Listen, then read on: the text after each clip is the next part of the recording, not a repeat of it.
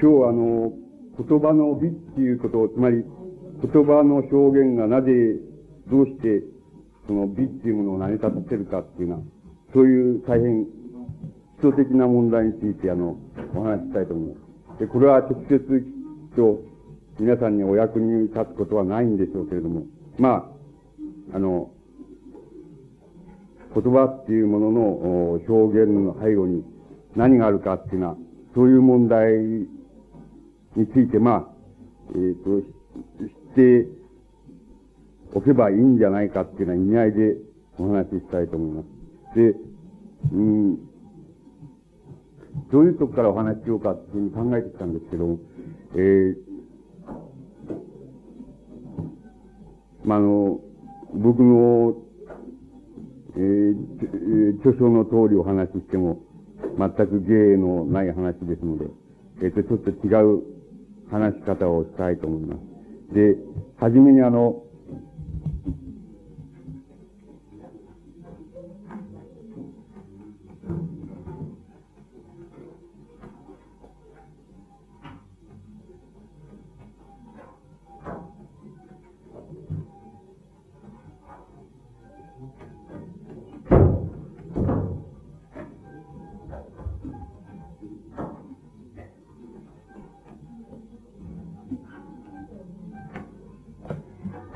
言語表現の時間ということで、あの、お話しします。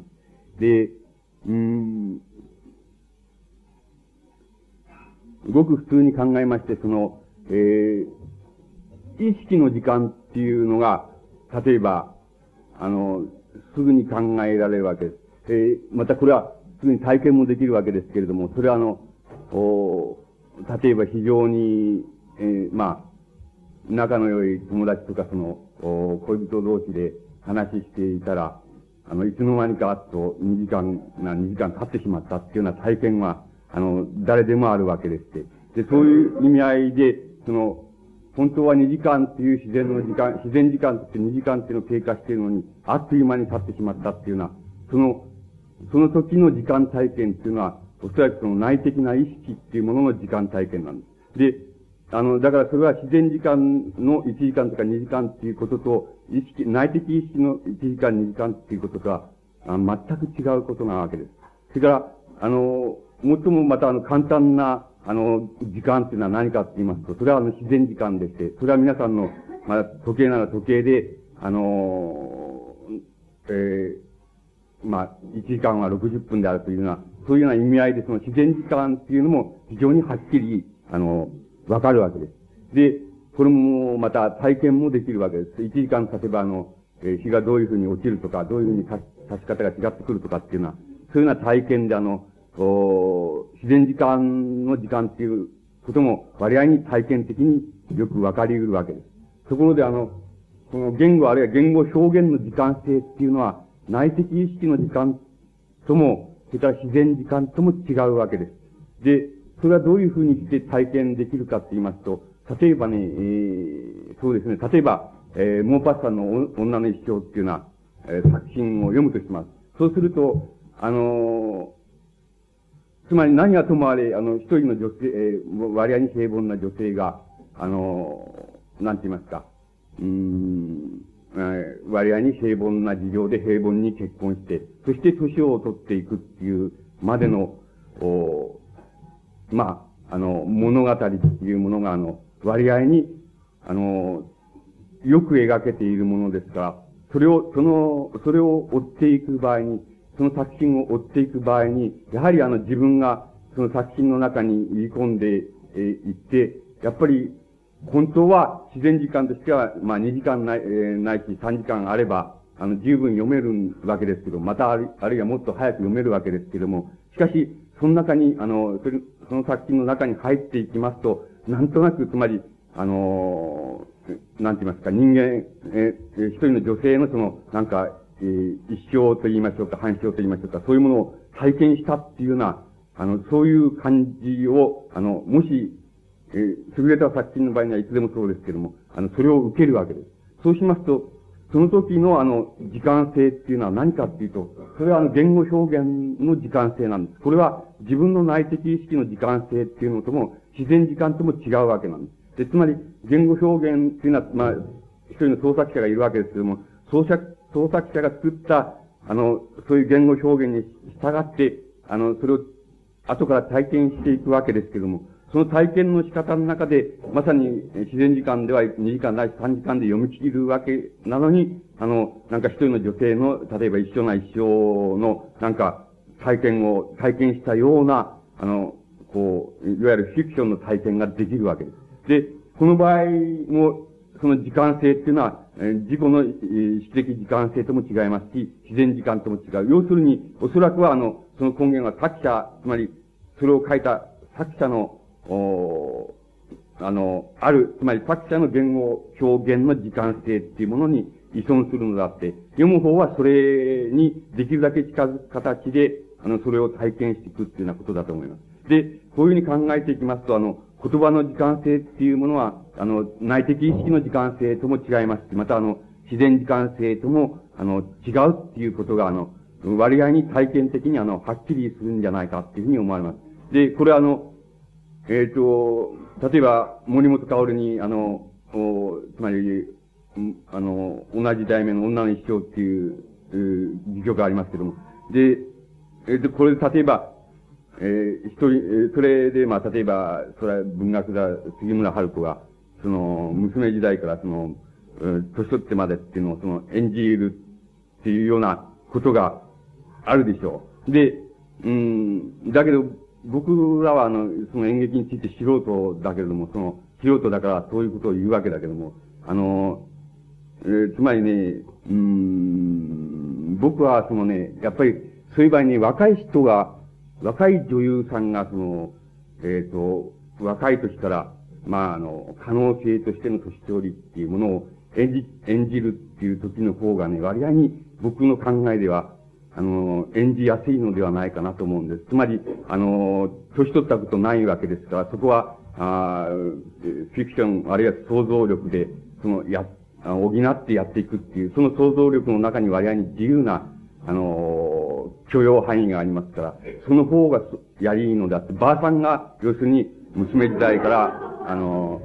年寄りまでっていうのは、つまり、大なり小なり自己体験っていうものがあって、その体験的基礎に割合に制約されつつ、あの、演ずるっていうことですからね、割合に僕の考えでは、あの、やりにくいんじゃないかなっていう、思います。またあの、うまくできないんじゃないのかなっていうふうな感じがします。それで、えー、だから、要するに例えばゼアミなゼアミっていうのは、要するに、年取ったら要するに脇、脇をやれっていう、つまり優れた脇をやれっていうふうなことを言うわけです。つまり、あの、教えてるわけです。それは、あの、全くそういうことであって、つまり、あの、えー、おそらく文学でも同じかもしれないんですけどある一つの、つまり、自分の個性とか、あの、力とかが、あの、花を開くっていう時期が、まあ、ある時期にあるわけですけども、つまり、あの、その花を開く時期を過ぎた場合に、なおその花っていうものって言いますか、えー、花っていうものを表現したい場合には、あの、非常に脇を、つまり抑制された演技で、それから抑制された立場で、あの、脇を演じ、脇役を、あの、演ずると、本当の意味で、例えば、あの、優れた演技ができるっていうようなことがあり得ると思います。つまりあると思います。それを、例えば、ばあさんが、あの、その娘時代からっていうようなやり方をするっていうのは、本当は割合にあの、自己体験に、その、束縛される要素が多くて、あの、本当はあんまり芳しくないのではないかっていうふうに、あの、素人考えではそういうふうに思います。つまり、あの、そういうふうにあの、うん、なんて言いますか、うん、あの、言葉の表現っていうやつでも、あの、表現の、つまり、あの、時間性っていう場合でも、その時間性っていうのは、あの、おうん、その、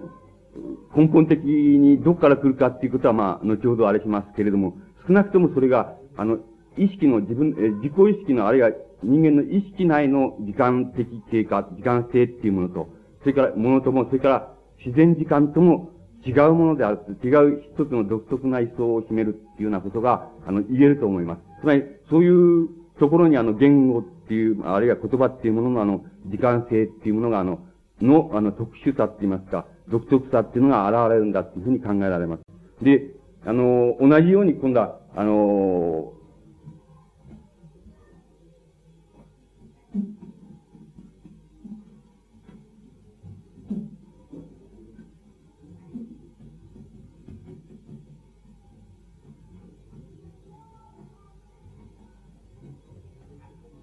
言語表現の空間性っていうものを全く同じような意味合いであの考えることができます。で、あの言語表現の空間性っていうのは何かっていうふうに、あの、いうことを考えてみますと、あの、まあ、あの、大変、うん、わかりやすくするためにその整整理して、あの、言いますと、つまり、一つはあの、おつまり、自己の、えー、自己のあるいはあの、個人のでもいいですけれども、自己のあの、まあ、例えば表現した言葉の意味の広がりっていうのを考えますと、意味の広がりっていうものを考えますと、それが、まあ、いわばあの、先ほどのその内的意識の時間性っていうのと同じような意味合いで、あの、おいあの、言語の空間性っていうものの非常に悲観的な、あるいは内的な、あの、お広がりっていうふうに考えることができます。つまり、あの、言葉っていうものは、あの、一般的に、例えば、馬鹿といえば誰にでも通ずる要素があるわけですけれども、しかし、それにもかかわらず、ある時、ある場所で、ある個人が、馬鹿っていうふうに、例えば、相手に言った場合には、あの、その、その馬鹿っていう言い方の中には、あの、その人に固有な、つまりその人の、えー、内部に固有な、あの、意味が馬鹿っていう言葉の中にあるわけで、その意味の広がりっていうものを、その時の意味の広がりっていうものを、まあ、一つは、あの、言語の空間性っていうふうに言ってよろしいと思います。で、全くあの、これとはあの、反対な意味合いで、つまり、自然時間というのと同じような意味合いで、例えば、バカっていうふうに言った場合に、あの、バカは誰が言ってもバカだっていう、バカという意味だっていう要素があります。そうすると、そこで、例えば、あの、バカという言葉の、あの、空間的な広がりっていうものは、例えば、えー、非常に現実的には、日本語な、日本語を使、うある階層な階層っていうのを想定しますと、そこ全体が例えばバカという、あの、言葉の意味が広がり得る、あの、許容範囲だっていうふうに言言えると思います。つまりそれが、あのー、つまり、えー、言葉っていうものをある共通性、あるいは共、えー、あの、僕らの言葉では、僕らの言い方では、共同規範っていうわけですけども、共同規範としての言葉っていうものの広がりっていうものは、あの、そういうふうな形ですぐに考えることができると思います。ところで、あのー、これ全く時間っていう場合と同様なんですけれども、あのー、言語表現の空間性っていうのは、今言いましたその、あのー、ん、つまり内的意識の、つまり内的意識から主観的に発せられたあの言葉の意味合いっていう、響きっていうものの広がりとも、それから、あの、今言いました自然な広がり、つまり自然な意味の広がり、つまりえー、バカといえば誰にでもバカというある概念がやってくるというような意味合いの広がりとも、あの、言語表現の空間性っていうのは違うわけです。で、つまり主観でもなければ客観でもないわけです。で、その場合の、あの、言語表現の広がりっていうのは何かって言いますと、あの、それはね、えっ、ー、と、なんて言いますかね。えっ、ー、と、つまりね、えー、ある、まあ、あの、ある例えばね、ある受け入れの仕方のね、ある人間の、人間にとってのある受け入れの仕方の、あの、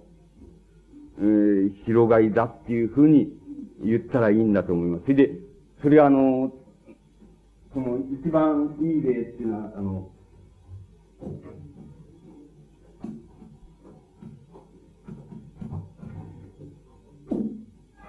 あの、湯っていう、あの、湯っていうのは、まあ、比喩とか、あのー、暗湯とか、そういうふうな、つまり、えー、湯っていうものを考えますと、その、お言語表現の広がり、っていうものが、あのー、主観的な、つまり、内的意識の、お空間性っていうものとも、それから、あのー、バカならバカっていうものが共同共同の規範として考えられる、つまり共通性として誰にでもバカバカという概念を与えるというような、そういう広がりとも違う、あの、広がりっていうものを、あの、理解するのにいいんじゃないかっていうふうに思います。例えば、えっ、ー、と、うん、まあ何でもいいんですけれども、えっと、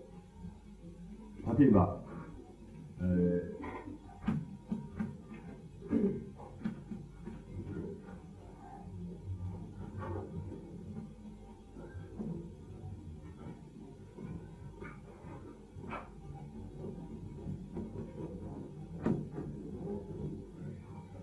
例えば、クレオパトラのような花って言った場合に、あの、ここで、あの、言いたいことは、つまりただ花っていうことだけなわけです。だけれども、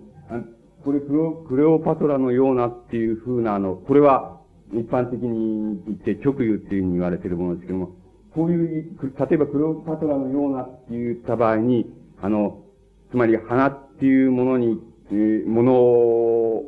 のに、まあ、ある、まあ、あの、特有な、つまり、えー、あの、特有な、まあ、なんて言いますか、えっ、ー、と、えー、あの、広がりと言いましょうか、響きと言いましょうか、そういうものを、例えば、与えるわけです。だけど実際問題として言いたいのは、言いたいことの本体っていうのはただ花っていうことだけなわけです。だけども、例えば、えクレオパトラのようなっていうふうに言うことによって、与える、ある花に、花という概念に対するその広がりっていうものが、あの、できてくるわけで、で、その広がりっていうものを、例えば、言語表現の空間性、あ、あの、空間性っていうふうに、あの、の一つの例だっていうふうに、あの、理解したら、あの、大変わかりやすいんじゃないかっていうふうに、あの、思われます。で、あのー、もう一つ、つまり、そういう、つまり、言語表現の時間性っていうものが、あの、時間性と、それから空間性っていうものが、はいいずれにせよ主観的な意識の中の時間性、空間性とも違うし、またあの、客観的なって言いますか、客観的な、あの、自然に持ってる、うあの、時間性、自然の持ってる時間性、あるいは、あの、割合に自然な、あの、概念として持ってる、言葉の広がりとも、あの、違うんだっていう、つまり、なぜどこが違うんだっていうことは別として、とにかくそれ両方と、両方とも、あの、両者ともあの、違う、ある独特なものなんだっていうことが、あの、ここであの、理解できればいいんじゃないかっていうふうに思います。で、あの、もう一つ、あの、問題、つまりそういうことからのすぐに問題になることは、あの、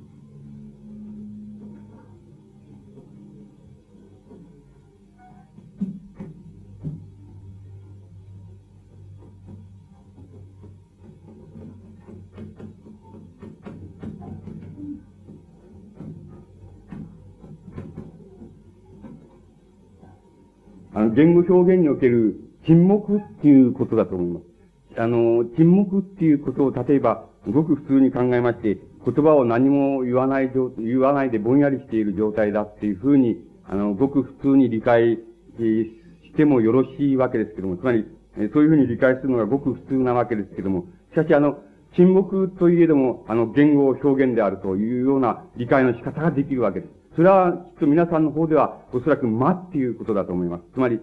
あの、セリフとセリフの間だっていうような、あるいは動作と動作の演技と、えー、演技の間だっていうような、そういう言い方で、あの、言われているものに、あの、匹敵すると思います。で、その場合のあの、沈黙っていうのは、あの、言語表現として意味があるというふうに、あの、理解することができます。そうすると、あの、それじゃどのように理解していったら、この言語表現における沈黙っていうの、ものをどのように理解していったら、あいいんだろうかっていうようなことが当然出てくるわけですけども、あの、それはね、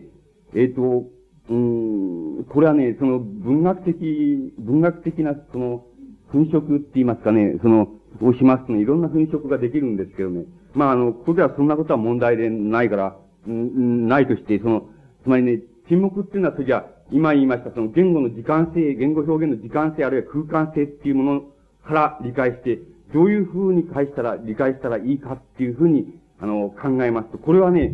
あの、今まで申しましたような、つまり、言語表現が独特に持っている時間性、空間性っていうのは、空間性っていうものが、あの、つまりね、この、先ほど言ったあれで言いますと、あの、主観的な、あれは内的意識の、あの、時間性、空間性と、それから、あの、割合に自然的な、あの、空間性、時間性っていうものに、あの、解体したもんだっていうふうに、つまり、そこに、あの、分かれて解体してしまったもんだっていうふうに、あの、理解されたらよろしいと思います。つまり、言語っていうものは、あの、言語表現っていうものは、あの、独特の時間性、独特の空間性を持っているわけだけれども、沈黙っていう時に限り、つまり、沈黙としての言語っていう時に限って、あの、主観的な、ない、あるいは内的な意識の時間性、空間性、及び、その、割合に自然な時間性、空間性っていうものに、言語表現が解体するっていうことだっていうふうに了解されたら、あの、わかりやすいんだっていうふうに思います。つまり、あの、言語っていうものが独特の時間性、空間性を失って、あの、主観的にか、あるいは客観的にか解体した状態における言語っていうもの、それが、あの、沈黙であるっていうふうに、あの、理解せられたらよろしいと思います。だから、例えば、え、この、死語っていうのがありますけども、死語っていうのはあの、つまり沈黙の言語っていうものを、あるいは言語の沈黙っていうものを、あの別の、の一つを、別の言い方をしたわけで、死語っていう場合にはこれはあの、つまり、割合に自然、自然時間、あるいは自然の時間性、あるいは自然の空間性に解体した言葉っていうものを死語っていうふうに言うわけです。つまり、なぜ、つまり、陳腐であり、なぜある言葉が陳腐であり、あること、あるセリフが陳腐であるかっていうと、それは死語だからだと。なぜ死語は陳腐、陳腐なのか。それは要するに、一方、一方で言えば、あの、なんて言いますか、あの、非常に、自然の時間性ある空間性っていうのに従うと。つまり、あの、言語、バカといえばバカという概念としてしか、あの、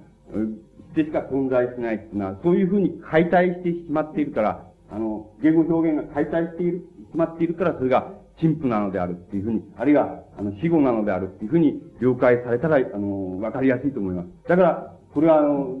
だから、いくらその概念的な意味合いで、つまり、あの、つまり自然のあの、時間性、空間性ってな意味合いで言葉を使っても、あの、何も言ってないのと同じだっていうことがあり得るわけですよ。つまり、あの、何か喋ってんだけども、何も言ってないのと同じだっていう、つまり黙ってんのと同じだとか、あの、あるいは、あの、ある作品を読んで大変あの、長編小説なんで大変長いんだけれども、あの、な、何も言ってないじゃないか。何も言えてもいないし、感じさせもしないじゃないかっていうような作品っていうのもあるでしょう。その場合には、大体何らかの理由でその言葉が沈黙としてしか使われてないこと。つまり、沈黙の一つの表現であるその自然性としてしか言葉が使われてない。つまり死語としてしか使われてないっていうような、そういうことがあの、おそらくその、えー、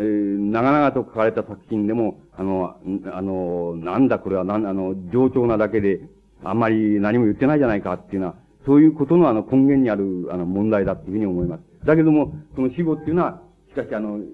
ー、つまり、あの、言語の沈黙、沈黙としての言語っていうものの一つの形態にしか他ならないので、もう一つの解体の仕方っていうのは、今言いましたように、内的意識っていうものに解体するわけです。だから、その場合には、あ、あの、例えば、その人が何も喋っていないんだけれども、その人の意識の、あの、内部では、あの、何かある、あるわけなんです。つまり、あるっていう状態があるわけです。つまり、それは決してあの、ぼーっとしているわけではな、ない場合でも、あの、なんて言いますか、黙っていても、要するにその人の、なんて言いますか、主観的あるいは意識的な状態っていうのが、あの、わかるとか、あの、表現されているとかっていうふうに感じる場合があるでしょう。つまりそれはなぜかって言いますと、やはりあの、沈黙の言語があの、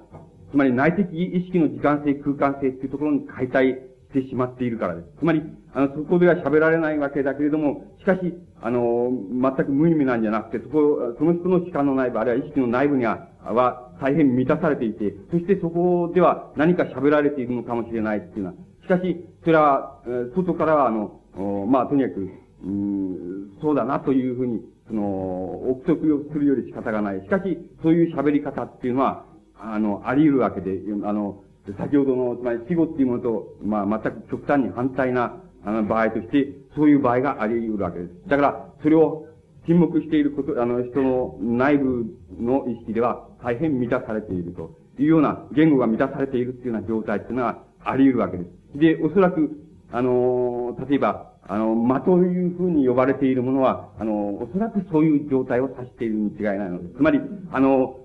つまり、あの野郎のそのセリフは間の取り方が悪いとか、あの、あいつの動作っていうのは間の取り方が悪いとかっていうふうに、あの、いうようなことがあるでしょう。その場合の間の取り方が悪いっていうのは何かっていうと、その、つまり内的意識として、あの、内的意識としては満たされている状態っていうものが、あの、どのように満たされ、どのような状態にあるかっていうことが、あの、うまくつかめていない場合には、きっと間の取り方が悪いっていうような形で、あの、問題が出てくるんだと思います。だから、あの、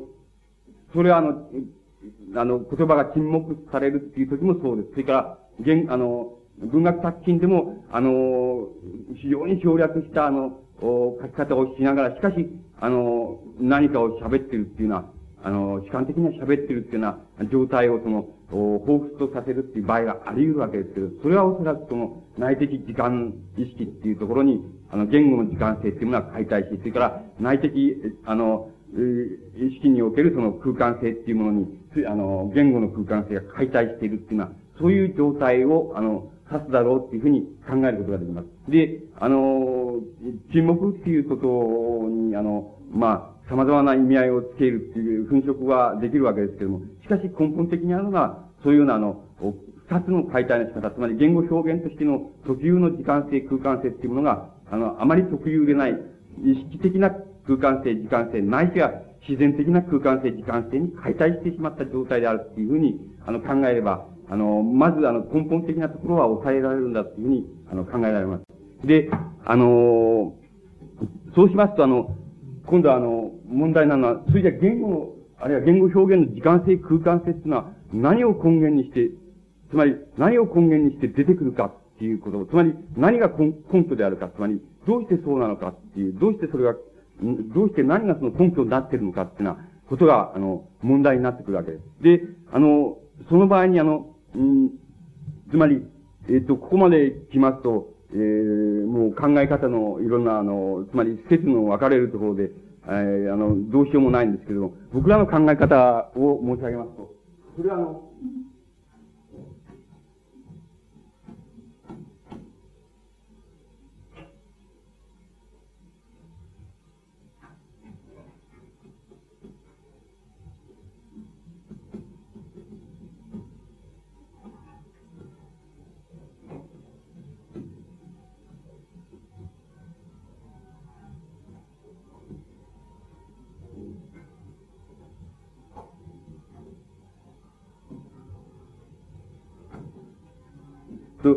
僕らの考え方では、あの、言語の時間性空間、あるいは言語表現の時間性空間性の根源っていうのは、あの、身体ですね。身体の、あの、需要性、あるいは受け入れの仕方でいいんですけど、と、了解の仕方っていうことに、あの、根源があるっていうふうに考えます。つまり、あの、それはどういうことかって言いますと、わかりやす、まあ、わかりやすい例を取りますと、例えば、あの、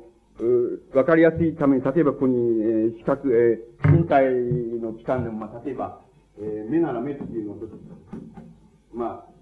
あ、あの、例にします、えー、例にして、まあ、あの、考えてみますと、例えば、ここに、例えば、その、灰皿な灰皿があると、そういう場合に、この灰皿を、例えば、あの、灰皿として、その、うあの、目、つまり目という感覚が、感覚器官が、あの、受け入れる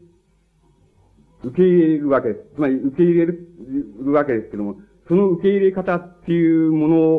を、あの、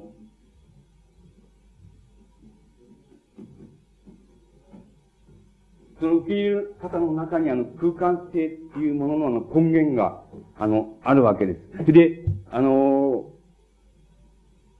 だからあの、えー、つまり、これは難しいんですけれども、あの、ここに灰皿があって、この灰皿を、例えば、あの、灰皿として、その、目が、あの、なんて言いますか、感覚的に、えー、受け入れると。えー、と、えー、受け入れるわけです。そして、その受け入れの仕方っていうものは、あの、ある程度は、あの、えー、誰でもあの、おお割合に共通性があるわけです。つまり、これを見て、その、こういう形のこういう灰皿だっていうことに、を、あの、目が、あの、受け入れるっていうところでは、あの、そんなに違いはないはずなんです。そして、あの、これは現代的に違いがないだけではなく、あの、まあ、我々に原始時代の人間でも受け、あの、そこではそんなに違いがないはずです。それから、また人間以外の動物でもそんなに違いはないだろうっていうふうに思われます。で、ところで、あの、その場合にあの、つまり、あの、あらゆる、例えば、感覚機関によるその受け入れですね。感覚機関による受け入れっていうものは、全部これを空間性っていうふうに考えることができるのです。で、あの、だから、そういう意味合いでは、例えば、目に、目の、えー、目に、目という感覚、感官によるその、対象の受け入れの空間性っていうものは、あの、例えば、耳なら耳っていうものによるその対象の、あるいは音のですね、対象から発せられる音の、あの、の受け入れの空間性っていうものとは、あの、空間性としては同じわけです。同じわけですけれども、何が違うのかっていうと、結局、あの、根源的にはその、あの、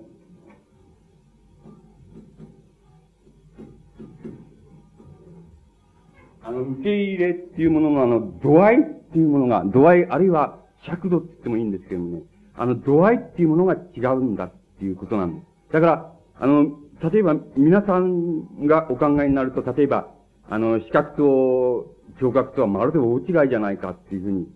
言うかもしれませんけれども、あの、本当はそうでないので、あの、視覚でも聴覚でも嗅覚でもいいんですけども、それらは、あの、受け入れっていうところで言いますと、等しく空間性でなわけです。それで、その空間性っていうのは身体自身に根源があるわけですけども、その空間性の、ただ、度合いが違うっていうだけなわけなんです。つまり、度合いが違うから、あの、それが聴覚的受け入れとなり、それから、あの、視覚的受け入れとなり、あるいは嗅覚的受け入れとなり、あるいは味覚的受け入れとなり、あるいは、あの、なんて言いますか、ええー、まあいいや、そのぐらい。その、そういうその、そういうものは、あの、全く違うように、あの、お考えかもしれ、になるかもしれないけども、受け入れの度合い、つまり非常に、あの、根源的なところで言いますと、受け入れの度合いっていうものが違うっていうふうに、あの、還元することができるわけなんです。で、あの、その度合いっていうものがおそらく空間性なんです。で、あの、それで、身体のそういう、あるいは身体機関のその、受け入れの仕方の空間性っていうものが、あの、おそらく、まず、まあ、あの、早急につなげないとすれば、言葉におけるその空間性の、あの、根源にあるものものなんです。それで、同じようにあの、今度あの、ここに灰皿だが、その灰皿であるっていうふうに、あの、目が受け入れたと。して、受け入れたやつが、あの、を、まあ、例えばこれはこう、灰皿であるというふうに、今度は、あの、了解して、大体この、目の、灰皿に対する目の知覚さ、えー、知覚作用っていうものが完了するわけですけど、つまり、受け入れたものを、その、あ、灰皿だなっていうことを了解して、そして、その了解したところで、あの、その、まあ、すべての知覚作用っていうのは終わるわけです。この場合は、まあ、目の知覚作用っていうのは完了するわけですけども、その了解の仕方っていうものが、おそらくあの、えっ、ー、と、時間性っていうものの、あの、時間性っていうものの根源にあるものなんです。つまり、あの、了解の仕方っていうものは時間性であるっていうふうに了解することができるわけです。だから、例えば、あの、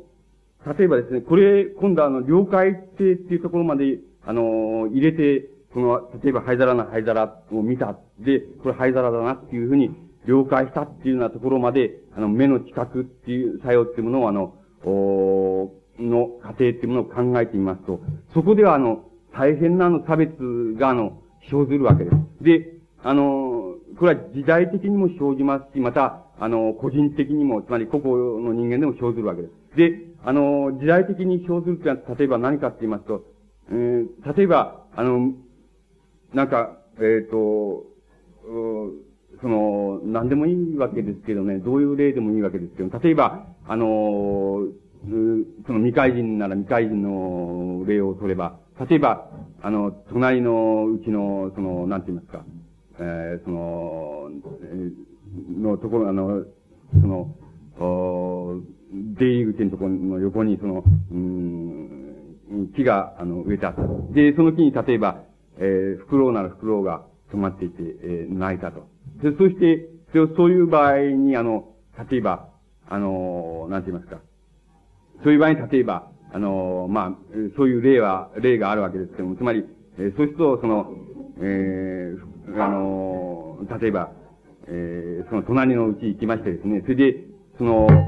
お隣のうちの人間を、人間を、その、殺害してしまったっていうのは、つまり殺してしまったっていうのは、で、しかし殺したけれども別に、あの、なんか殺人罪をに問われるわけでも何でもない。っていうことが、まあ、あり得るわけです。で、その場合には、例えば、あの、袋が止まってるっていうのはきっと、誰が見ても、その未開人であっても、あの、袋が止まってるのは止まってるというふうに受け入れるわけですけれども、それを、あの、それをどう了解するかっていうことは大変違うわけです。つまり、例えば、あの、袋っていうものは、あの、不吉な、例えば、あの、不吉な、あの、鳥であるっていうような、そういう、あの、観念がですね、例えば、ある未開の、まあ、種族なら種族を、あの、支配しているとすれば、あの、かかる不吉な、あの、袋をですね、あの、自分のうちのあの木の枝に止まらせて、あの、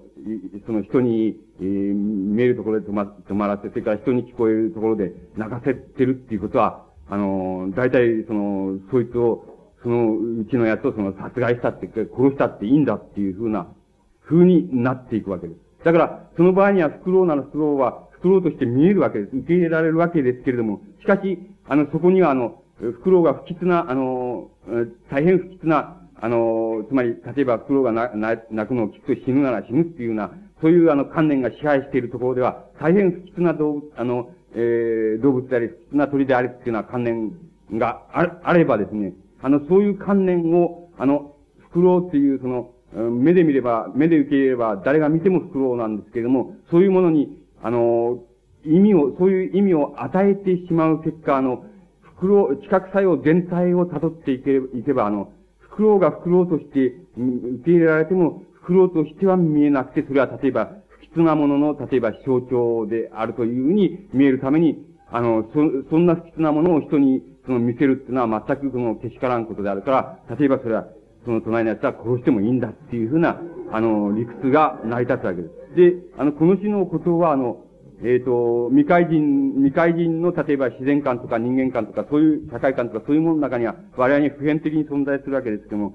それは必ずしもあの、未開人に限らないので、現代でも、現代人にもそういうことが、あの、あり得るわけです。だから、例えば、あの、大変ごく平凡な、例えば、あの、こう、例えば、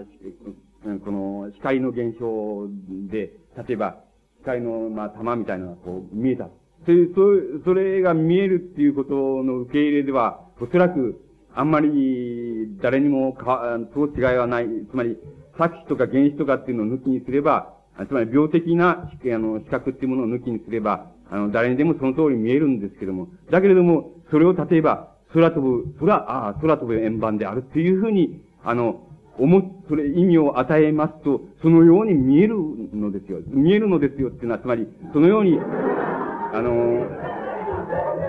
えー、了解され、えー、されてしまうわけです。つまり、あの、その日のことっていうのは、あの、現代においても、あの、多々あるわけですし、それから、皆さんでもそういうことのあれは、あんまり避けられないんじゃないか。つまり、人間はそういう意味合いであんまり上等にできていないっていうことです。つまり、皆さんの方も、あの、大なり小なり、一度やにはそういう体験をしているのではないかっていうふうに思いますけども、つまり、あの、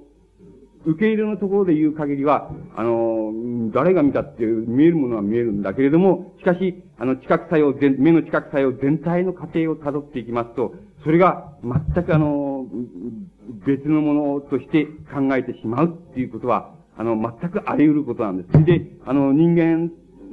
というものは、あの、そういう、あるいは人間の感覚、機関というものは、あの、そういうことにおいて、その錯覚を避けられるほど、あの、上等にはできていないっていうこと。だから、えことは、あの、言えると思います。だから、そこのところの了解性っていうものに、あの、時間の根源っていうものがあるっていうふうに考えたらよろしいと思います。そうすると、もっとそれじゃわかりやすく言いますと、例えば、あの我々は例えば、あの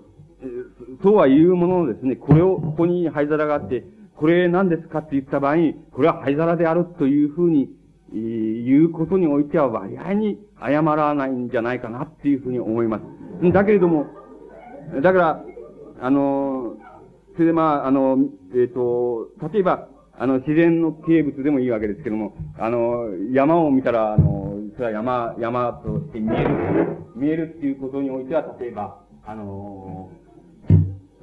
なんか、割合に間違いないんじゃないかなっていうふうに、えっ、ー、と、思うんです。あの、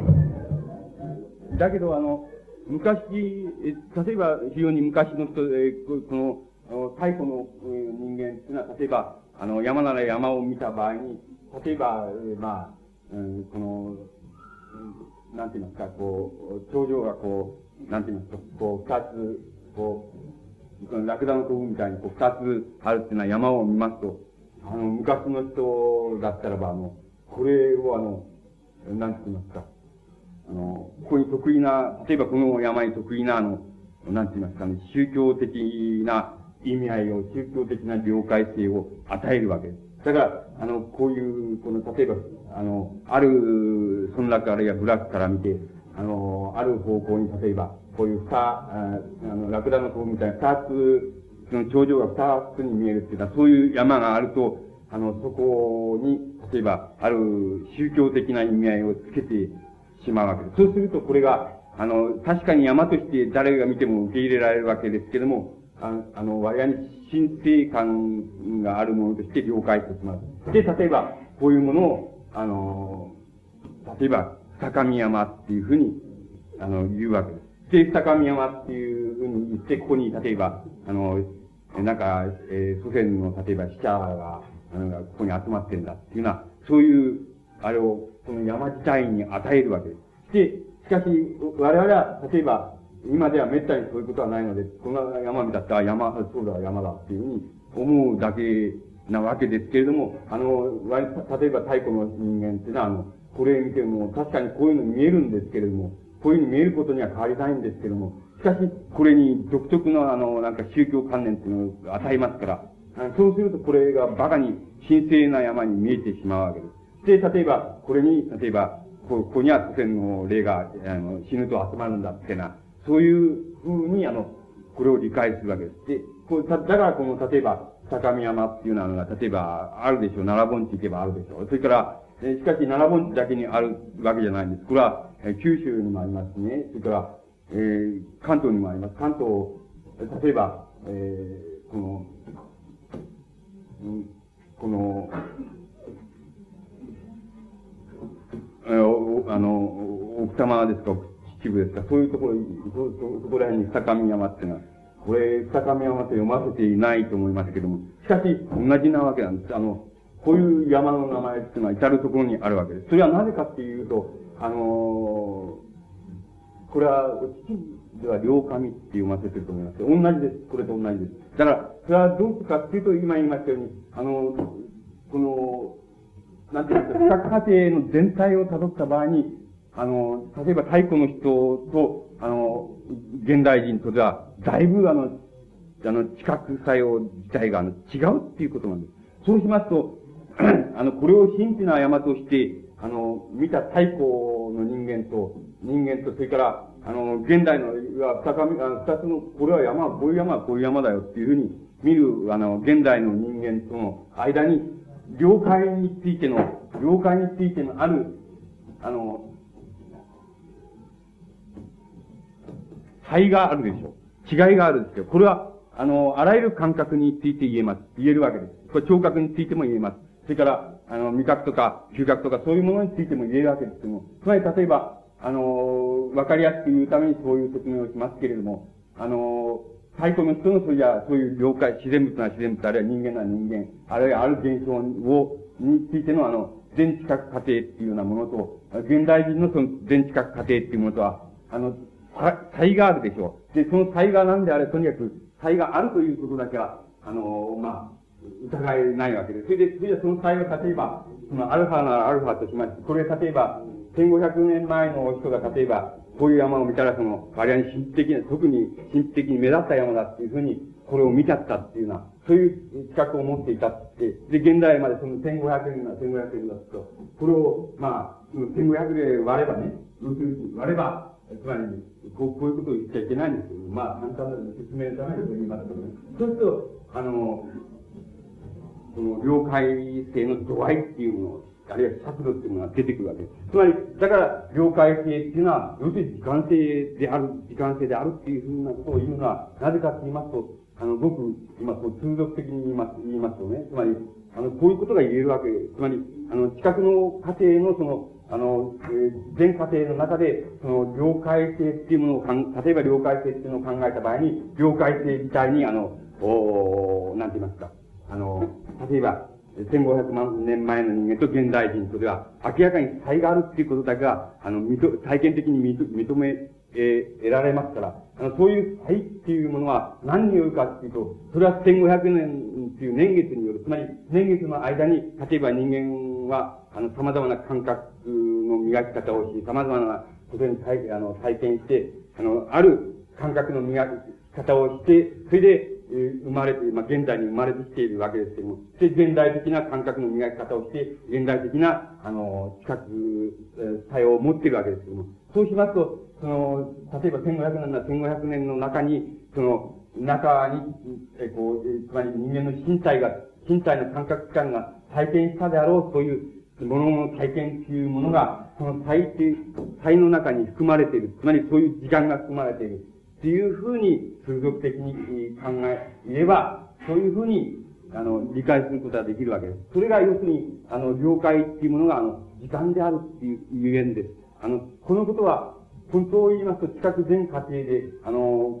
受け入れと了解っていうものを本当は、あの、区別することはできないのですけども、しかし、あの、その過程を引いて区別しますと、そういうふうに言えるわけです。その受け入れの仕方っていうものものは、あの、おそらくはその了解性の、あの、差異っていうものから影響されて、それ自体が、あの、受け入れとして、あの、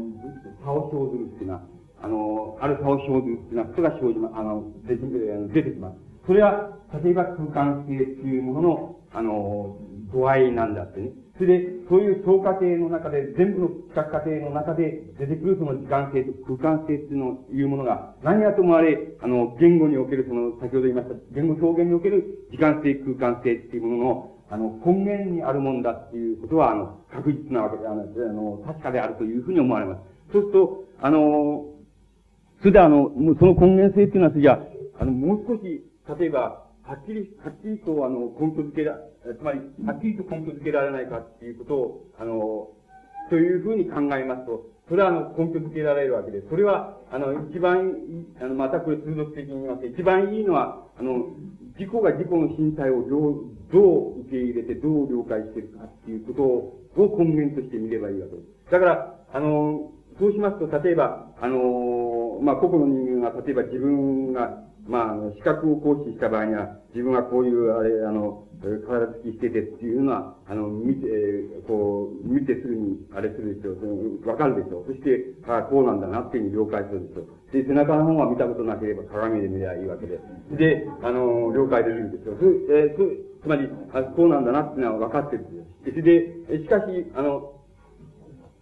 しかし、あの、それだけじゃ決してないので、例えば、あの、内部機関っていうのがあるでしょう。これは、あの、知識としては、例えば、小学校の時にから教わってるわけで、肺はこの辺にあって、心臓はこの辺にあってとかっていうような。で、あの、そういうことで、胃はどういう形をしててっていうようなことは、あの、自分で、あの、あれするでしょう。それは、視覚的には、あの、見えませんけども、あるいは視覚的に見見える場合には、おそらくあの、つまり、えーえつまり他人の体を例えば解剖したやつを見るとか、それから、あの、解剖の、なんて言いますか、標本のを見るとか、あるいは、あの、書物の、まあ、書物を通じて、あの、書物の例えば、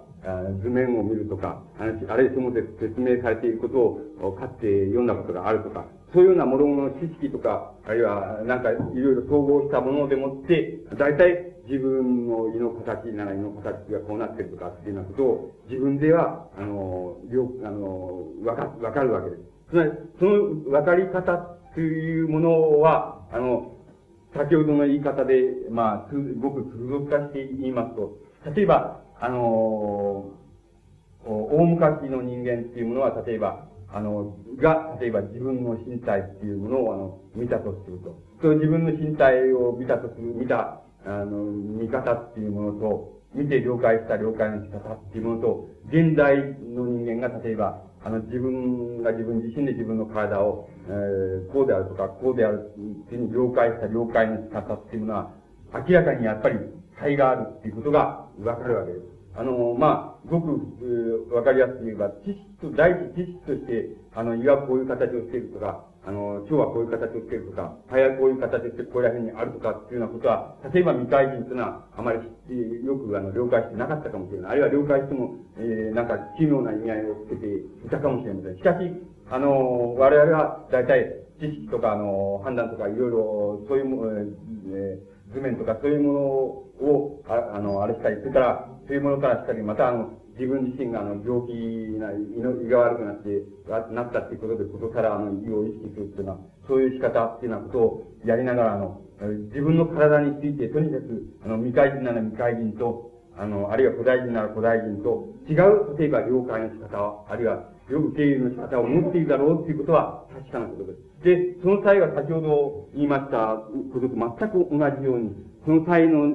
その、見方、それからその受け入れ方っていうもの、それから、その了解の仕方っていうものの体の中に、ある、あの、ある、あの、時間性っていうものが含まれていて、その時間性っていうのは、その見方自体っていうものに対しても、自分が自分の身体を見るっていうのは見方自体に対しても、あの、明らかに影響を与えるだろうっていうことが言えるわけです。その場合の、あの、この体っていうもの、そその場合の自分が自分の身体をどう了解し、どう受け入れるかっていうのは、そういうことの中に、あの、つまり、あの、時間性及び空間性っていうものの根源っていうものを考えたら一番、あの、わかりやすいと思います。つまり、そういうことが、あの、少なくとも言語表現の空間性、時間性っていうものを最終的に、あの、規定しているっていうことが、あの、言うことができます。で、あの、ただ最終的に規定しているっていうことと、あの、表現過程で規定される問題っていうものはまた違うんですけども、しかし、最終的に根源がどこにあるかって言いますと、それは、あの、どこにあるっていうことをどうして理解してわかるかっていうことは、あの、自分が自分の身体をどういうふうに了解するか、あるいはどういうふうに受け入れるかっていうのは、受け入れの仕方のある現代的な、あの、おなんて言いますか、水準と言いますか、そういうものを考えれば、あの、そこで、あの、了解できると思います。そこが、おそらく言語、言語の時間性、言語表現の時間性、あるいは空間性っていうものの、あの、非常に根源にある問題、えー、だっていうふうに、あの、理解されます。で、これは、あの、うん、自然に対しても同じであり、またあの人間以外の対象に対しての受け入れ方あるいは了解の仕方っていうのも全く同じように、つまり同じようにということは、あの、それを、あの、えー、そういう対象を、あの、やはり、あの、人間の身体っていうものの、あの、えまあ、なんて言いますか、延長だっていうふうに、あの、理解すれば、あ大変わかりやすいわけですけども、延長だっていうふうに理解すれば、あの、人間のみならず、それか他の自然物に対する対象、あの、に対しても、あの、やはり同じような現代的な、ある、あの、水準と言いますか、ある帯っていうものを、つまり少なくとも歴史的に言って、あの、2000年や2000年前と違っている、そういう帯っていうものを、あの、水準というものを想定することができるわけです。で、そこのところに、おそらくあの、言語っていうもの、時間性と空間性っていうものの、あの、根源っていうものが、あの、あるというふうにお考えになったらよろしいと思います。で、あの、これだけのことを申し上げまして、それじゃあ、今度は言語っていうものが、言言語あるいは言語表現っていうものが、な、あの、美を成り立た、美って言いますか、芸術性って言いますか、そういうものを成り立たせる、ている要素っていうのは何なのかっていうようなことを、あの、お話し、すればおそらくよろしいんじゃないかと思います。で、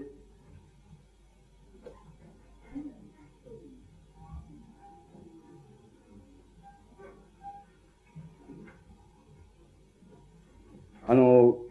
言語表現の美っていうものを考える場合に、例えば、あの、美は多種多様であり、あり、ありっていうような言い方もありますし、あの、美は誰が見ても美であるっていう言い方もありましょうし、それから、あそんなことはない、ないので、あの、自分の主観的な精神状態でも、それから、あの、まあ、えー、身体状態でもみんな違うんだっていう、違って受け入れられるっていうな、ふうな言い方もありましょうし、あるいは、100人いれば100人の美の感じ方っていうのは違うんだっていうような、そういう言い方も、あの、成り立ちうだろうというふうに思います。しかし、あの、えっ、ー、と、こう、こう、そういうふうに言って、あの、言っていると、あの、なかなか、あの、よくわからないんですけども、あの、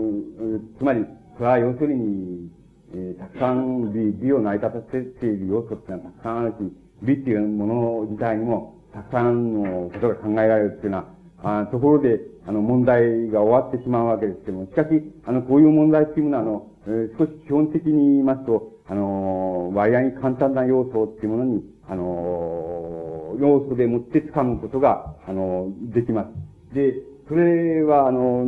何かと言いますと、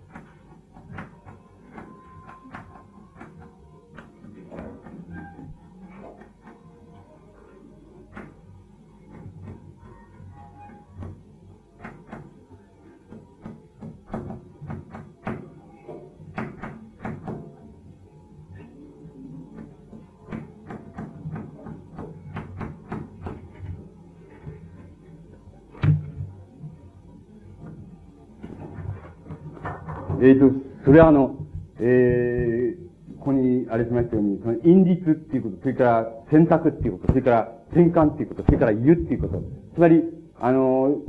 言語表現、つまり文学作品ですけど、文学作品に、例えば、えー、様々な作家がおり、様々な、あの、作品があり、えー、多種多様で、千差万別である。で、それの芸術性っていうのも多種多様であるっていうような、えー、いうふうに考えましてもですね、その、根本をなしている要素というのは非常に簡単でして、一つは因律であり、次は選択であり、次は転換であり、そして言うであると。これだけの要素しか本当はありません。つまりこれだけの要素からしか、あの、成り立っていません。で、あの、因律っていうのは何かって言いますと、まあ、あの、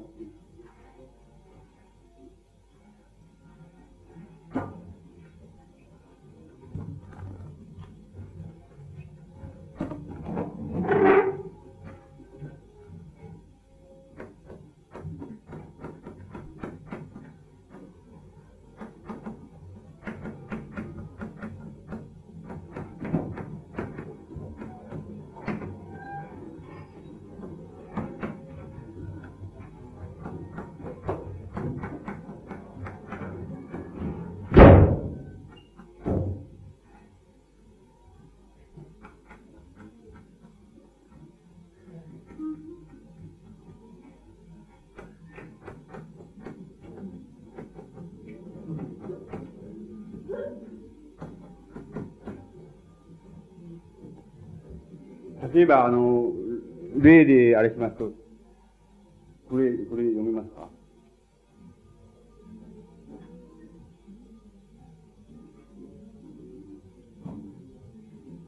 いや、今、教養の度合いを測ってるんだけど。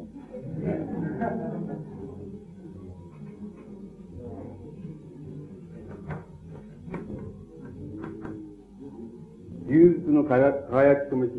ことに対して別れの言葉短く言うんですが、例えばこれは一つの単価作品ですけども、えっ、ー、と、この単価作品っていうもの、これを、これを例えば、あの、ここの言葉の意味だけで言いますと、あの、夕方の星が、あの、輝き始めた、あ時にその、お、表、まあ、えー、まあ、訪ねてきた人と表へ出て、そして、えー、あの、短く別れの言葉を言ったっていうふうに書いてあるだけ、書いてあるだけなんです。で、そうだとすれば、そうだとすれば、別にどうってことないじゃないかっていうふうになるわけです。なるはずなものです。つまり、言葉の意味だけ取っていきますと、それだけのことしか言ってない。しかし、それだけのことしか言ってないのに、例えば、あの、これが、つまり参加作品として、ある、その芸術性を持っているとすれば、あの、その根源っていうのは、あの、因律っていう、あの、ところにあるわけなんです。その根源っていうのは因律っていうところにあるわけです。そう、因律っていうのは何か、因律っていうのは何かって言いますと、あの、もちろん因律っていうのは言語です。だから、あの、つまりね、えー、あの、非常に感性的な、あるいは原始的言語なんですよ。で、そういうふうに考えるべきなんですよ。だから、あの、そのことが、例えば、あの、概念としての、えー、夕方の星が、あの、光り始めたところで、その、外でその、えー、短い言葉で別れたっていうのは、それだけのことの他にね、あの、インディスと称するその言語なるものがね、この中にその、ここれにその参加しているわけなんですよ。つまり、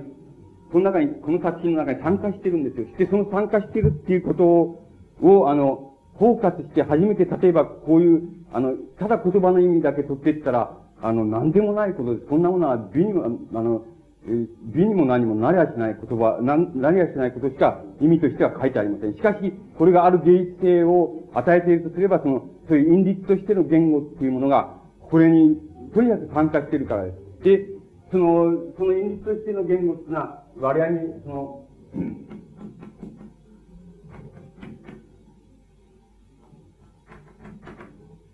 つまり、あの、現、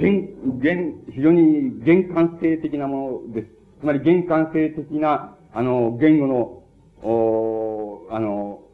つまり、ある表現の仕方、あるいは表現の時間性、空間性なんですけど、それが因実なんですけど、そういうものが、あの、この言葉の概念通りの、この言葉以外のところで、あの、包括されているっていうことなんです。だから、あの、そういうふうに参加しているわけです。だから、あの、ただ単に、これだけのことを言ってるに過ぎない。これを三文で書いたら何でもない。つまり、芸術でも何でもないっていうものが、あの、ある芸術性を感じさせるのは、理由は、あの、その因律が、ここに関与しているっていうこと。つまり、関与しているっていうことは、単にプラスされているっていうことじゃなくて、それが、まあ、一種の相乗効果になってて、そしてこれが、あの、ある芸術性を感じさせるっていうことなんです。で、これは、あのま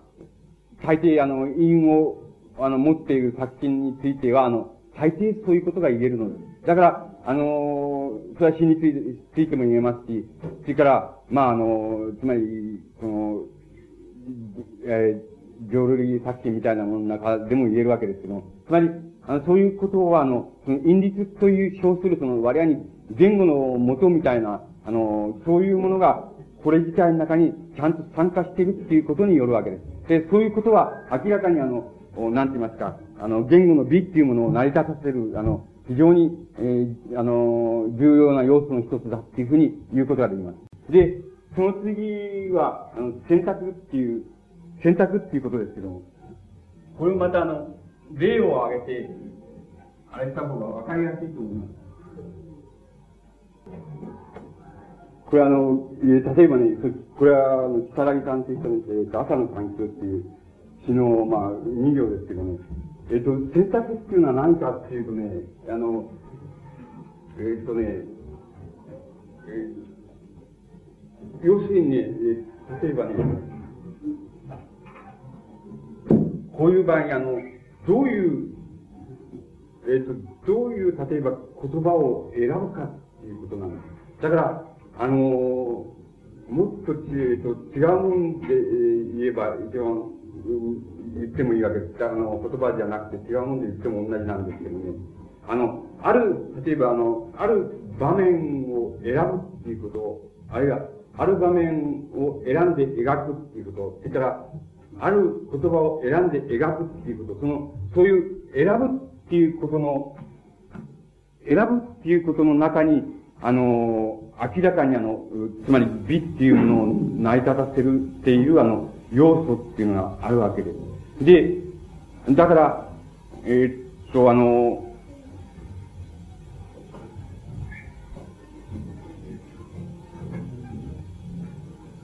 どういう場面を選ぶかっていうことは、あの、選んだって、あの、同じじゃないかっていうようなことも言えそうに思いますけれども、本当はそうじゃないので、あの、ある場面を選ぶっていうことの中に、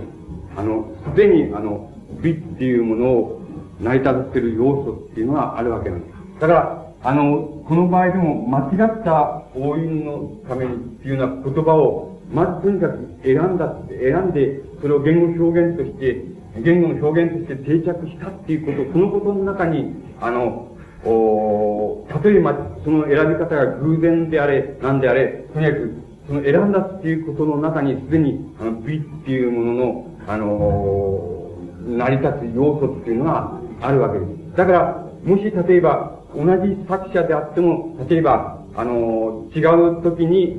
書いたらば、あの、こういう言葉から始めなかったであろうとか、こういう言葉からある病を始めなかったであろうとかっていうことは、あの、あり得るわけです。また、あのこういう場面は選ばなかっただろうっていうようなことがあり得るわけです。それから、もちろん同じ作家、作者じゃなくても、あのあの、違う場面を選ぶっていうようなことは、あの、ことの中に、もうすでに、あの、美っていう、言語の美っていうものを成り立たせる、あの、要素っていうのはあるわけなんです。だから、あのなんて言いますか、えー、これはまあ、あの、書き出しがどうだっていうようなことももちろん、まあ、そうなんですけれども、あ、ある場面を選んで描いたっていうようなことの中に、あの、本当はその中に、選んだっていうこと自体の中に、あの、美を成り立たせる要素っていうのは、あの、すでに存在する。だから、こういう、あの、行の次に、例えばこういう行、行を選んだっていうことの中に、また、すでにあの、美を成り立たせる要素っていうものがあるわけです。それから、あの、皆さ、ん、なら皆さんが、なんか、あの、もう俺だったらこういう書き方はしないっていうようなことがあると思うんですけど、つまり、そういう自分書き方っていうのは、あの、千差万別で、あの、よろしいわけですけども、その千差万別性っていうものを、つまり、えー、突き詰めていきますと、すでにある選び方をした、ある言語表現の選び方をしたということ、そのこと自体の中に、あの、すでに美容を成り立たせる要素はあるんだっていうことが、あの、言えると思います。で、あの、そういうことは、あの、割合に重要なことなんです。それから、ある、例えば、えー、行の後にある行、あの、書いたとか、ある場面の後にある場面を書いたとか、そういうことの中に、そういう選び方の中に、行を成り立っている要素っていうのはあるわけです。それから、あの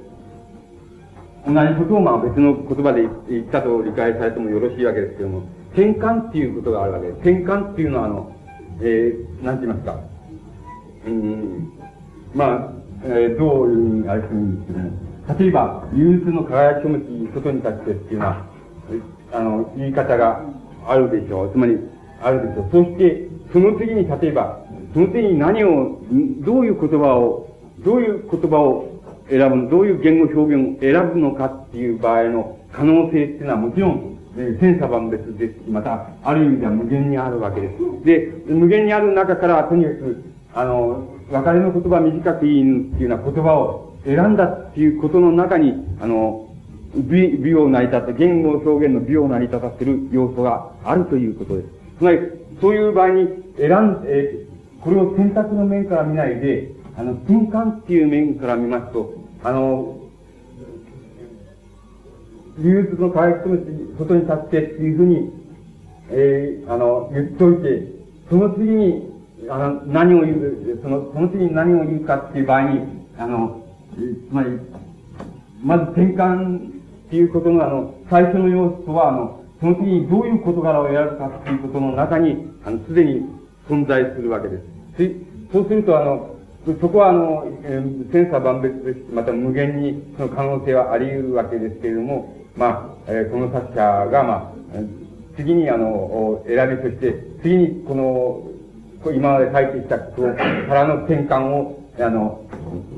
あの、例えば別れの言葉を短く言うようなところで、あの、転換をさせたっていうようなことが言えるわけです。で、これも、この場合でも同じですし、例えばこういう、あの、えー、間違った応印のために、石垣が資料のように曲がったっていうふうに、あの、な、次にどういう行を持ってくるかっていうことは、全く自由であるし、全くあの、お千差万別であり得るわけですけれども、あの、そこで、あの、どういう転換、あの、これどういう転換の仕方を、えー、その、したか、つまり、どういうあれを選んで、えー、言葉を選んでどういう転換をしたかっていう、その転換の仕方っていうことの中に、あの、言語表現の美を成り立たせる要素っていうのはまた、あの、確実に存在するわけです。そして、あの、うん、最後、最後っていうのは、あの、言語表現としてみたら高度な問題なんですけども、あの、言うという問題があります。あの、そうすると、例えば、あのー、まあ、えー、例えば、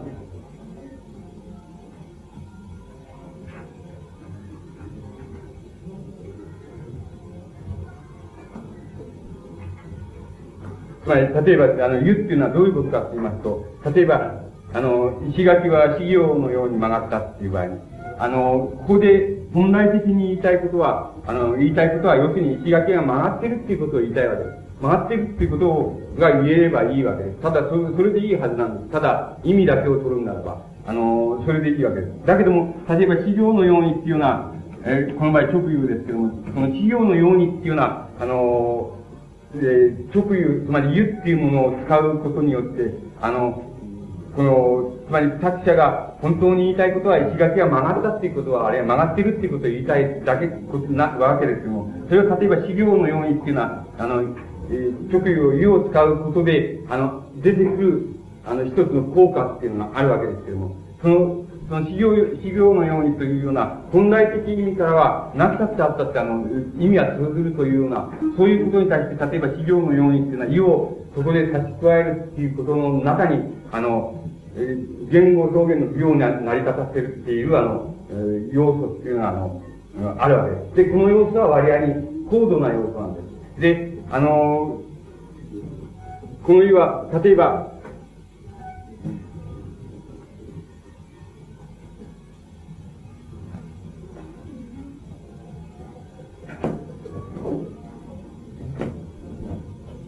例えば、間違った応印のためにっていう、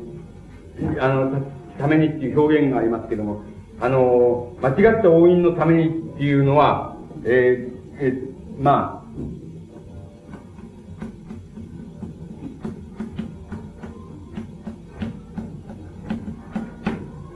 あ、あの、暗喩っていうふうに言われているものです。で、あの、どういう、えっ、ー、と、どういうことかって言いますと、間違った応印のためにっていうのは、あの、つまり、くだくだしく説明しますと、どういうことを言ってるのかっていうと、つまり三文的に説明しますと、あのこの作品が、あの、そうなんですけど、あの、漁村の、あの、海岸の風景のところなんですけども、えー、そうしますと、あの、石垣が、あの、つまり、あの、石垣があって、その石垣が、あの、乱暴でひん曲がって、あの、つまり育てでひん曲がって、あるいは崩れかかったりひん曲がったり、えー、しながら、あの、石垣が積んであるっていう、そういう積んである、その状態のことを、あの、暗喩で、あの、間違った応印のために、つまり、えー、間違った応印のために、つまり、あの、まあ、こう、なんて言いますか、育つな、育つな積み方をしているためにっていうふうに言えば非常に散文的なことなんですけれども、あの、それを一つの暗喩で、あの、間違った応印のためにっていうような、あの、言葉を使ってるわけです。そうしといてその暗喩っていうのは、それだけで、あの、は生きないんですけど、あの、例えば、その後に来るその企業のようにっていうのはまた別の、これは直輸ですけども、別の直輸と繋がることでもって、あの、石垣が曲がったっていう状態に、ある、あの、あるイメージを与えるものにな、なるわ、なっているわけです。だから、あの、そそういう使い方っていうものを、つまり、本来的には、それがあるかないかで、あの、言うべきして言いたいことは、あの、については、それがあるかないかっていうのは、あんまり差し支えない。しか、けれども、あの、それを加えることによって、あの、その表現を加えることによって、ある、あの、別種の効果を生ずるっていうような、そういう、あの、言語表現の使い方を、あの、言うっていうわけです。で、この言うっていうものには、あの、えー、あの、つまり、言うというものは、あの、習字学で言えば、例えば、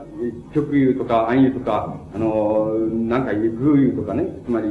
風、風詞ですね。つまり偶言とか、なんとかっていうに言ってたら、いろいろ、たくさんあるわけですけども、あの、言うにはたくさん種類があるわけですけども、しかし、あの、この場合も先ほどと同じように、あの、湯の使い方っていうのは、千差万別だり、作り方も、あの、詩人、え、しなら詩人ごとに作れるんだっていうのは、あの、そういうことは、この場合はどうでもいいんだって、いずれにせよ、湯、湯っていうのは、あの、なんて言いますか、あの、割合に簡単にね、えっ、と、うん。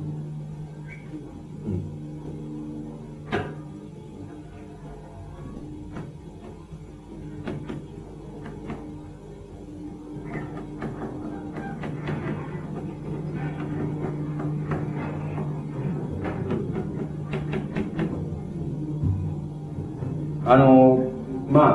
言葉は、あの、つまり、言葉は、あの、適切かどうかは別としまして、言うっていうものはね、その、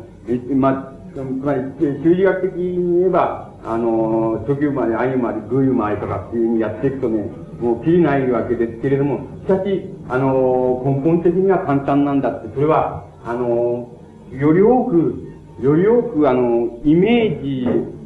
より多くイメージを感知する、つまり言うと、あるいはイメージのを感知する効果で使われている言うと、それから、あの、あの、意味ですね、概念的な意味を、あの、意味を、まあ、なんて言いますか、えー、付け加える、あるいは強調するために使われている言うと、その二種類があるっていうことなわけです。つまり、あの、あらゆる湯っていうものは、あの、類型的には様々な類型の垂れ方ができますけれども、あの、我々に根本的には簡単なんだって、あの、より多く、あの、イメージを感知するように使われているか、あるいは、より多く意味を感知するように使われているか、どちらかであるわけです。つまり、どちらかの湯に、あの、分けることができます。で、例えば、例えばですね、あの、抽象の人海ってあるでしょう。で、あの、抽象の人海の萌え柄にってあるでしょう。で、その場合の抽象、例えば抽象のっていうのは、これは、あの、暗喩、そういう意味での暗喩です。あの、暗喩です。と、そういう意味の暗喩であるけれども、あの、暗喩であるか直喩であるかとかっていうことは、あの、どうでもよろしいわけで、です。それで、ただ、あの、抽象の人海の萌え柄にっていう場合の、抽象のっていう、あの、湯の使い方が、より多く、あの、イメージを喚起するものとして、あの、人海、つまり海岸に転がって、あの、打ち上げられていたり、なんかしているその人海、あの、つまり、木の切れっ端みたいなのから、まあ、海藻みたいなのも含まっているわけでしょうけども、その人海ということに対して、あの、より多く、つまり、イメージを喚起するように使われているか、あの、より多く意味を、意味として使われているかっていうことが、あの、重要なわけです。で、あの、この抽象の人海っていう場合に、あの、えー、あの、どういうふうに使われているかっていうと、より多くイメージを感知するように使われているっていうふうに、あの、判断できます。あの、それはあの、人によって判断の仕方が違うでしょうし、解釈の仕方も違うでしょうけれども、あの、とにかく、あの、抽象の人海っていう言い方を、あの、例えば、皆さんの、あれ、まあ、両軍の、あれで言えばその、抽象、例えば、抽象ガスとか、あの、なんつかっていうのはあるでしょう。つまり、そういう場合の、例えば、あの、海藻、あの、浜に打ち上げられている海藻とか、それから、まあ、あの、木の切れっ端とかっていうのは、そういうものを、もののイメージを、あの、例えば、抽象のっていう理由でもって、あの、お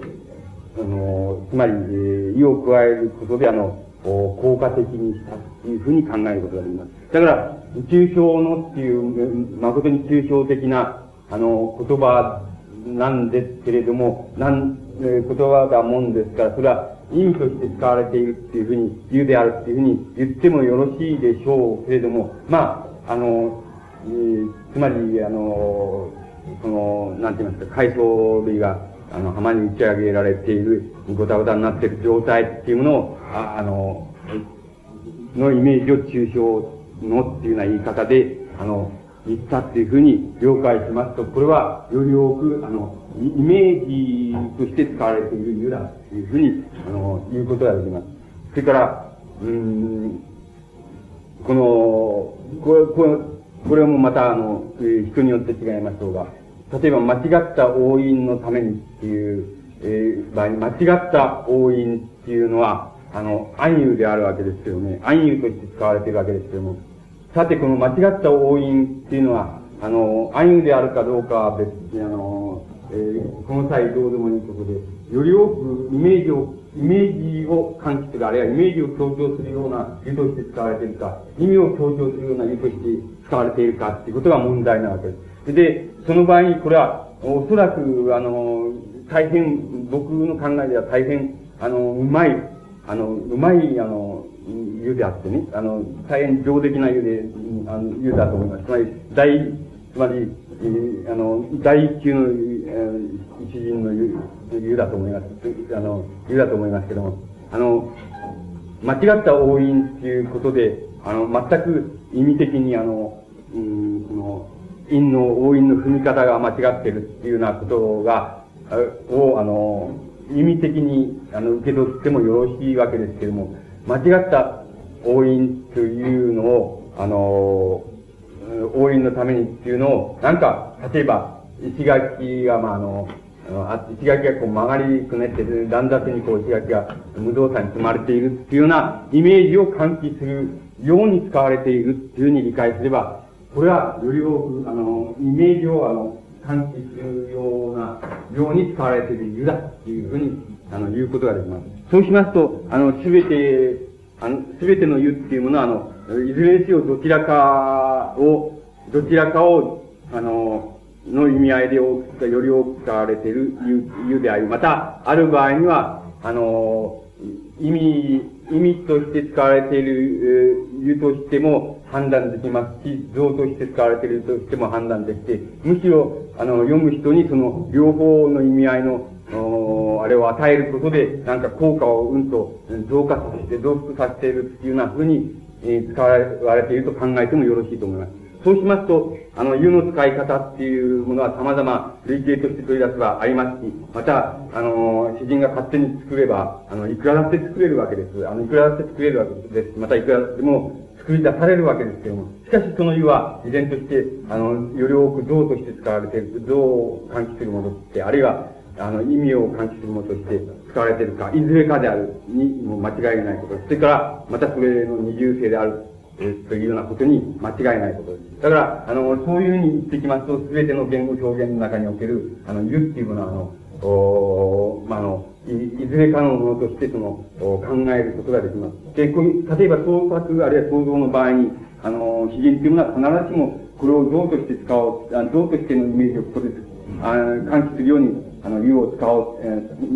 ー、ような湯を作ろうっていうふうに、必ずしも意識して、あの、この行を書くとは限らないわけです。で、それは全ての創造がそうであるように、あの、決してそれをあらかじめ計算して、あの、像、あの、湯を使うわけではないのですけれども、しかし、いずれにせよ、あの、どちらかの湯を使う、あどちらかに協調点を置いて、あの、湯を使うっていうのは、いうことは確かなことです。そうしますと、あの、今申し上げました、あの、この、因律選択転換湯っていうのは、そういう、つまり、えー、基本要素としてそんなにたくさんはないんですけども、これだけのことしか、本当は、あの、言語表現、つまり文学作品みたいなものの、あの、美を成り立たせるっていう、ああるいは芸術性を成り立たせている、あの、要素っていうのはありません。つまり、ありませんっていうことは、つまりこれ以上のことを考える必要はないっていうことです。考える必要ないっていうのは、現代、現代の段階、つまり現代文学の段階で、えー、考える限りは、あの、現代、えー、それは世界どどこへ、どこの作品でも構わないんですけど、同じですけども、あの、これ以上のことを考える、ことは言いませんし、これ以上のことをやっているわけではありません。つまり、これだけのことを基本的に、あの、や、えー、あの、基本的にはこれだけのことを、あの、つまり、前後して組み合わせたり、あるいは、あの、同時に組み合わせたり、あの、そういうことをして作品が書かれているのであって、基本的に、そしてそれが芸術的、あの、例えば読む人にある一種の芸術性を、的な、あの、感銘を与えるとすれば、たったこれだけのことを、あの、う、まく、あの、使っているか、あるいは、あの、多重的に、つまり、重複して使っている効果とか、そういうことで、あの、そういう芸術性っていうものを与えているわけで、あの、だから、あの、基本的には非常に簡単にこれだけのことをやっているに、あの、過ぎないと言えば言えます。つまり、これ以上の問題が、あの、言語、言語についてあの出てくるっていうことが、もちろん、あの、これからのうちあり得るでしょうけれども、しかし、あの、現代、つまり、現在考えられる限りでは、あの、つまり現代文学っていうところで考える限りでは、あの、これ以上のことは考える必要はないのです。つまり、どんなにあの複雑なそうに見える作品でも、どんなに新しそうに見える作品でも、あの、あるいはどんなに奇妙な作品ように見える作品でも、大体これだけの要素しか、あの、その作品の人生を成り立たせている、あの、要素は、あの、存在しないわけです。だからこれだけ考えれば、あの、たくさんであるっていうふうな、あの、ことに、あの、なると思います。で、あの、うん、つまり、言葉っていう、あのね、つまり言葉っていうものを、あの、例えば、えー、その言語学的に考えたら、まあ、いろんな考え方があり、それから、あの、いろんな言い方があるわけでしょうし、またあの、言葉っていうものは、あの、想像する者の立場から、あの、言う場合も、あの、様々な言い方があるわけでしょうし、例えば、皆さんのように、例えば、あの、こういう、書くというようなことじゃなくて、例えば喋るっていうようなことの中、セリフを喋るっていうようなことの中で言っても、様々な要素っていうようなことがあり得るわけでしょうけども、しかし、あの、そのことを、あの、おつまり、えー、一つの定性として考える限りは、あの、依然として、あの、割合に簡単な、つまり単純な、あの、この根源から、そして単純な要素から、あの、その問題を、あの、考えていくことが、あの、できるっていうことが、あの、言えると思います。で、あの、つまり、あの、こういうことが言えるっていうことが分かったっていうことと、あの、それじゃあ、これ分かったから、あの、意識的にこういうものを組み合わせて作品を作ってみようかっていうふうなこととは、またおのずから違います。つまり、あの、創造体験っていうものの中には、あの、創造体験っていうものの中には、何ら神秘性っていうものは含まれていないんですけれども、あの、神秘性っていうものは含まれていないけれども、創造体験の中では、あの、あの、脳天、脳天よりも、まず、脳天じゃなくて、まず手であると。つまり、あの、手を動かさなければ、あの、問題にならないって、手を動かさ、動かしたときに、動かして書いたときに、初めて、あの、出てくる問題っていうのは、あの、総合体験の中にはタイルあるわけです。だから、あの、結果として、あの、結果としてこれだけのものだっていうふうなことが言えるっていうことと、それから、しかし自分がその、それで、をもとにして作品を書くっていうこととは全く違うことです。この、このことです。つまり、あの、作品を書く、自分が創造者の立場に立つっていうことは、依然として、あの、やっぱり手を動か動かして書かなければ、あるいは書いてみなければ、あるいは原稿用紙の前に座あの座って、あの、見なければ、あの、見なければわかんない。つまり、見ることによって初めてわかるっていうような要素が絶えず想像にはありますから、そういう意味合いでは、あの、別にこれが想像に役立つこともなければ、あの、直接役立つこともなければ、あの、どうってこともありません。しかし、いずれにせよ、あの、おあの、こう、割合に基本的なことを言えば、割合に簡単な要素からしか、あの、言語の芸術性っていうものは出てきていないということ。で、あの、そのことは、また、こう、何回も言いますけれども、想像体験とはおのずから違うことで、想像っていうのは、文学の場合でも、まあ皆さんの場合はなおさらそうでしょうけども、あの、何しろ手動かして、やってみなきゃわかんないっていうのは、つまり、や、やってみなきゃわかんないってことは、やってみ、見る過程で初めて、あの、出てくるっていうようなことが必ずあるわけなんです。で、だからやらなきゃ程度であると。で、でしかしやってみなきゃわかんないっていう要素っていうのは、いつでも、あの、想像の中にはあるっていうこと。つまり、あのそのことは決してあの、神秘ではないのです。つまり、あの、神秘とか不可知であるっていうようなことではないんです。わかる、わかってるんです。わかりきってることです。つまり、結果として言えばこれだけのことです。ですから、あの、そんなことは分かりきってることなんですけども、だけれども、あの、やってみなければわからない。つまり、まず手を動かしてみなければわからないっていうことが、想像自体の中にはあのあるわけです。つまり、あるいは手を動かすことによって初めて出てくるっていうこと、そういうことがあるわけなんです。だから、それが創造っていうものであって、しかし、それは決して神秘ではありません。つまり、あの、関連論者が言うように神秘では決してないのです。神秘なところなんか何もないですっていう。つまり、だから、あの、それはもうまあ、みんな分かってるんですよ。はっきり分かってることなんです。だけれども、しかし、手を動かさなければ出てこないっていうのは、そういうことが想像自体が体力を伴うっていうことが、あの、あるわけです。それが、おそらく、例えば僕らが、あの、批評、文、文学批評、あるいは文芸批評っていうのは、ところから、あの、批評っていうものの立場から、あの、言語表現っていうものに近づいていった場合に、あの、近づきうるその限度っていうものは、おのずからあるわけで、その限度っていうのは、あの、ある意味ではもう全部言い切っているっていうふうに言えば言えるので、つまり全部これでもう言い切っているわけです。しかし、あの、そのことと、創造体験っていうこととは、おのずからまた違うっていうこと。それはあの別問題であるということが、あの、あると思います。え、これで終わりたいと思います。